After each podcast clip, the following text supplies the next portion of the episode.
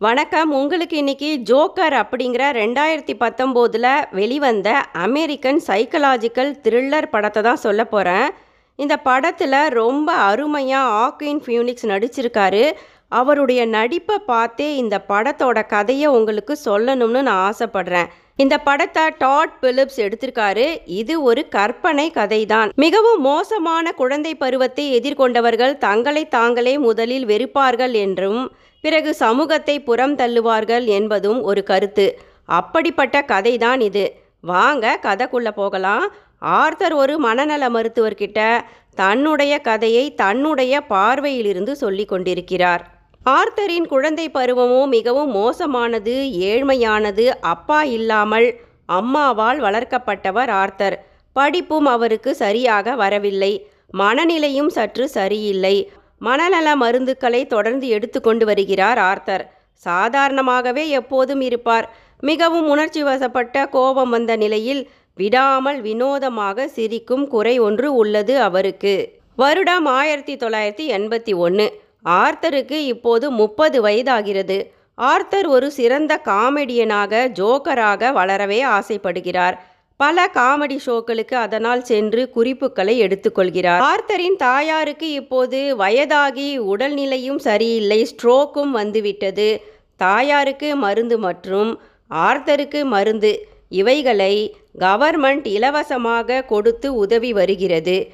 இப்போது ஆர்த்தர் ஒரு காமெடி ஏஜென்சியில் வேலை செய்து கொண்டிருக்கிறார். ஆர்த்தர் ஜோக்கர் வேஷம் போட்டுக்கொண்டு கடைகளின் முன்பு விளம்பரத்திற்காக ஆடுவார். அன்று அதுதான் அவரது வேலை.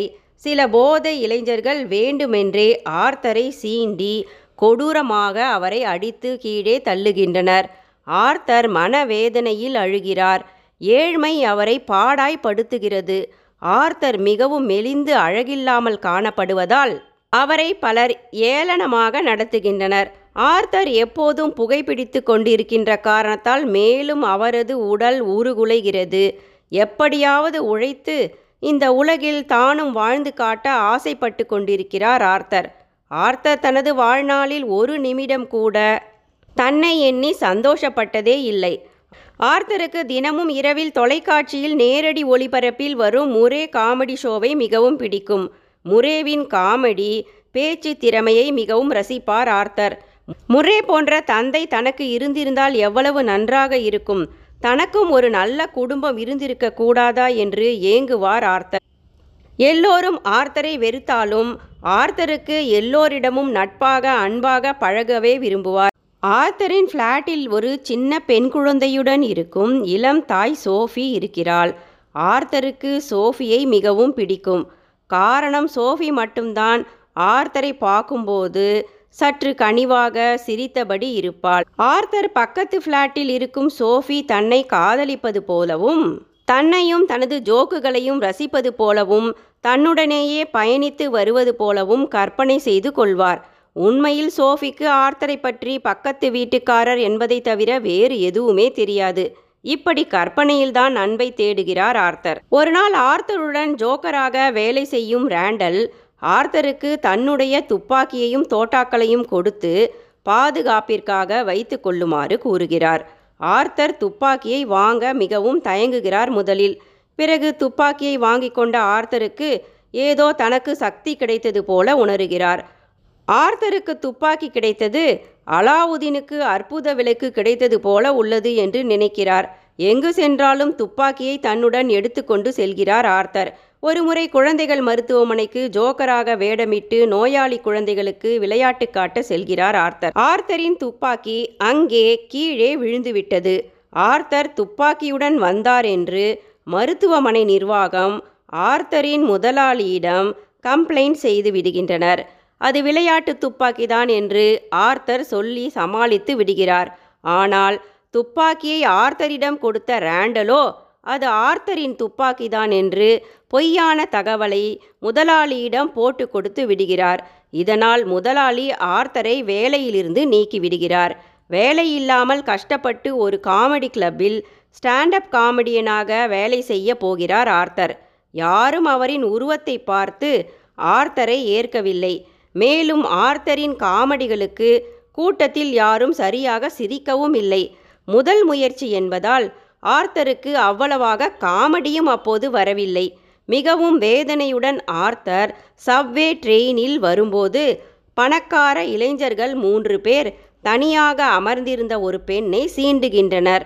அங்கே உடனிருந்த ஆர்த்தருக்கு உணர்ச்சி வசப்பட்ட நிலையில் கோபத்தால் விடாமல் அந்த விசித்திர சிரிப்பு வருகிறது. சிரித்து கொண்டே இருந்த ஜோக்கர் வேடமிட்ட ஆர்த்தரை அந்த மூன்று இளைஞர்களும் மிகவும் கொடூரமாக தாக்குகின்றனர்.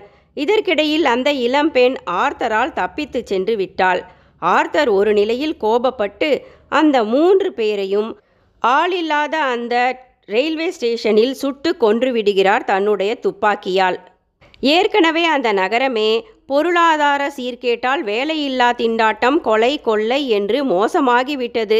இந்த நிலையில் ஜோக்கர் வேடமிட்ட ஒருவர் மூன்று பேரை ரயில்வே ஸ்டேஷனில் கொன்றுவிட்டார் என்ற செய்தி தீயாக பரவுகிறது. போலீசார் ஜோக்கர் வேடமிட்டு சுட்டு கொன்றவரை தேடுகின்றது. அந்த மூன்று பணக்கார இளைஞர்களும் தாமஸ் எனும் பணக்கார பிஸ்னஸ்மேனிடம் வேலை செய்பவர்கள். ஜோக்கர் வேடமிட்டு தனது ஆட்களை கொன்றவன் பணக்காரர்கள் மீது பொறாமை கொண்ட ஒரு வேலையில்லாத ஏழையாகத்தான் இருக்க முடியும் என்றும் அவன் சரியான ஜோக்கர்தான் என்றும் தாமஸ் ஏளனமாக செய்தி வெளியிடுகிறார். மேலும் தாமஸ் அந்த நகரத்து மேயராக வேண்டுமென்று எலெக்ஷனிலும் நிற்கப் போகிறார். இதனால் வேலையில்லாத ஏழை இளைஞர்கள் ஜோக்கரை போன்று வேடமிட்டு தாமஸுக்கு எதிராக ஆங்காங்கே போராட்டம் நடத்துகின்றனர். போலீஸ் ஜோக்கர் வேடமிட்ட கொலையாளியை தேடி வருகின்றனர். கிடைக்கவில்லை. ஆர்த்தர் தப்பித்து கொண்டே வருகிறார். பின்னர் ஆர்த்தர் தனக்கு துப்பாக்கியை தந்து தன்னை இந்த நிலைக்கு வேலை இல்லாமல் தள்ளிய ரேண்டலையும் குத்தி கொன்று விடுகிறார். பண நெருக்கடியால் அரசாங்கமும் ஆர்த்தருக்கு இலவசமாக மனநல மருந்துக்களை தருவதை நிறுத்திவிட்டது. இதனால் ஆர்த்தரின் நிலை மிகவும் மோசமாகி போகிறது.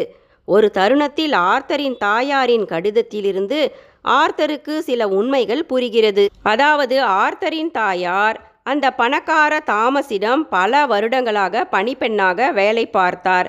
இந்த ஆர்த்தர் அந்த பணக்கார தாமஸுக்கும் ஆர்த்தரின் தாயார் பென்னிக்கும் பிறந்த மகன் என்று கூறி பணக்கார தாமஸிடம் பண உதவி கேட்டு ஆர்த்தரின் தாயார் அவ்வப்போது கடிதம் எழுதி வந்துள்ளார். இந்த கடிதத்தை படித்தவுடன் ஆர்த்தருக்கு ஒரே ஆச்சரியம் நமக்கு நல்ல அப்பா இருக்கிறார் என்றும் அன்புக்காகவும் நல்ல நிலைக்காகவும் ஏங்கிய ஆர்த்தர் தாமஸிடம் போய் நான் பென்னியின் மகன் உங்களுக்கு பிறந்த மகன் என்று கூறுகிறார். உடனே தாமஸ் பதிலுக்கு சொல்லுகிறார் முதல்ல நீ பென்னியோட மகனே இல்லை. பென்னி என்னோட வீட்டில் உண்மையில் பல வருஷங்க வேலை செஞ்சுக்கிட்டு தான் இருந்தா. நீ பெண்ணியால் தத்து எடுத்து வளர்க்கப்பட்ட மகன் என்று கூறி ஆதாரத்துக்கு வேண்டுமானால் ஸ்டேட் ஹாஸ்பிட்டல் ரெக்கார்டை போய் படித்துப்பார் என்று சொல்கிறார் தாமஸ். தாமஸ் ஆர்த்தரை அவமானப்படுத்தி அனுப்பிவிடுகிறார். உடனே ஆர்த்தர் ஸ்டேட் ஹாஸ்பிட்டலுக்கு சென்று மனநல மருத்துவமனையில் பென்னியின் ரெக்கார்டை படித்து பார்க்கிறார். அதில் பெண்ணி சற்று மனநிலை சரியில்லாதவர் என்றும் பெண்ணி குழந்தை ஆர்த்தரை தத்து எடுத்து வளர்த்து வந்துள்ளார் என்றும் இளம் பெண்ணியின் ஆண் நண்பர் ஆர்த்தரை தலையில் அடித்து தினமும் துன்புறுத்தியதனால் சினுவன் ஆர்த்தர் மனநிலை பாதிக்கப்பட்டார் என்றும் கவர்மெண்ட் ரெக்கார்டில் உள்ளது. பென்னி தன்னுடைய தாயார் இல்லை என்றும் பென்னி தன்னை மிகவும் மோசமான நிலையில் வளர்த்தார் என்றும் புரிந்த ஆர்த்தர் நொடிந்து போகிறார். ஆர்த்தருக்கு தன் வாழ்க்கையில் எதுவுமே சரியில்லை என்று கோபம் வருகிறது. இவ்வளவு நாள் தனது வாழ்க்கை துன்பம் நிறைந்தது என்று எண்ணியிருந்தவருக்கு தனது வாழ்க்கை வேடிக்கைகள் நிறைந்து காணப்பட்டது என்று புரிகிறது. அறியாத வயதில் தனக்கு நல்ல வாழ்க்கையை தராமல் துன்புறுத்திய வயதான தாய் பெண்ணியையும் முகத்தில் தலையணையை அழுத்தி கொன்று விடுகிறார் ஆர்த்தர். ஆர்த்தர் தன்னையே அதிர்ஷ்டமில்லாதவன் என்று வெறுக்க ஆரம்பிக்கிறார். தன்னை முழுமையாக ஒரு ஜோக்கராகவே கருதுகிறார் ஆர்த்தர். முகப்பூச்சு பூசிக்கொண்டு எப்போதும் திரிகிறார். இந்த நிலையில் காமெடி கிளப்பில் ஆர்த்தர் முன்பு செய்த ஸ்டாண்டப் காமெடியை முர்ரே லைவ் ஷோவில் ஒரு முறை டிவியில் முர்ரே கலாய்த்து இவனெல்லாம் ஒரு ஜோக்கரான் காமெடியனா? சிரிப்பே வரலை இவன் செய்கிற ஜோக்குக்கு என்று ஆர்த்தரின் பழைய காமெடியை மறுபடியும் டிவியில் ஒளிபரப்பு செய்து கிண்டலடிக்கிறார் மக்கள் அந்த ஷோவை ரசிக்கின்றனர். இந்த ஷோவுக்கு மக்களிடையே அதிக வரவேற்பும் கிடைத்து விடுகிறது. எந்த முறை ஷோவை பார்த்து சிறந்த காமெடியனாக ஆக ஆர்த்தர் ஆசைப்பட்டாரோ அதே ஷோவில் கலாய்ப்பு வாங்கி அவமானப்பட்டு பிரபலமாகிவிட்ட காரணத்தை வருந்தினார் ஆர்த்தர்.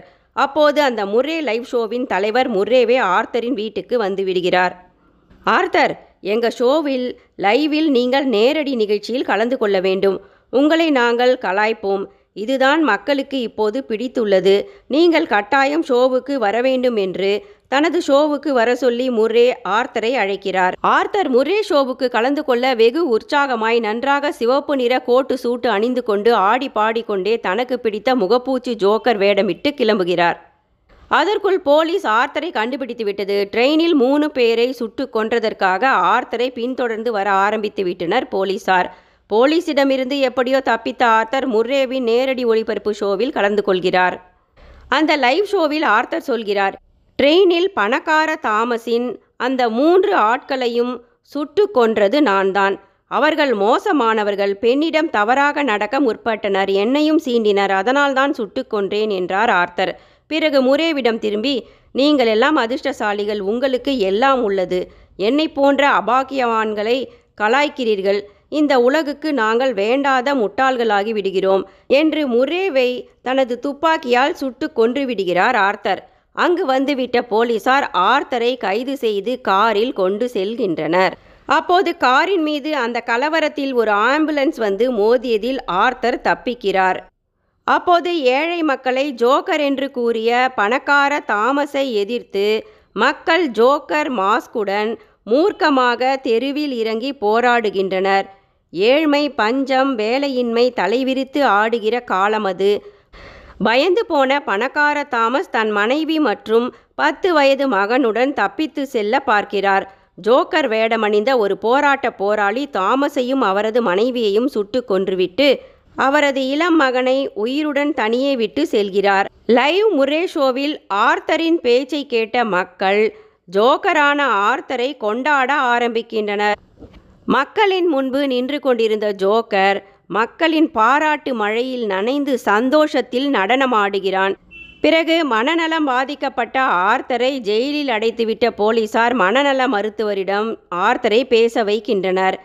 விரக்தியில் ஆர்த்தர் மனநல மருத்துவரிடம் சொல்கிறார் என்னை போன்ற மனநிலை சரியில்லாதவர்கள் சாதாரண மனிதர்களைப் போல எங்களது மன துன்பங்களையும் குழப்பங்களையும் மறைத்து கொண்டு நடித்து கொண்டிருக்கிறோம். இந்த உலகம் மிக பழமையானது. மனிதகுலத்து வாழ்க்கையில் ஒரு சிலரே எல்லா சந்தோஷங்களையும் பெறுகின்றனர். ஆனால் என்னை போன்ற பலர் கற்பனையின் எதிர்பார்ப்பிலும் கடந்த கால கசப்பிலும் தான் வாழ்ந்து கொண்டிருக்கிறோம். பெரும்பாலும் பணம் படைத்தவர்கள் முடியாத எங்களை போன்ற எளியோருக்கு உதவ முன்வருவதே இல்லை என்று சொன்ன ஆர்த்தர் அந்த மனநல மருத்துவரை கொன்றுவிட்டு கடைசியில் தப்பிக்கிறார். இள வயதிலிருந்து ஒருவன் மிகவும் மோசமான நிலையிலும் பெற்றோர்களாலும் சமூகத்தாலும் வஞ்சிக்கப்பட்டு தண்டிக்கப்பட்டு மனநலம் குன்றிவிட்டால் ஒன்று தற்கொலை செய்து அவன் இறந்து போகிறான். இல்லை மோசமான சமுதாயத்தை சேர்ந்தவர்களை கொள்கிறான் என்ற கருத்துடன் படம் முடிவடைகிறது. நன்றி.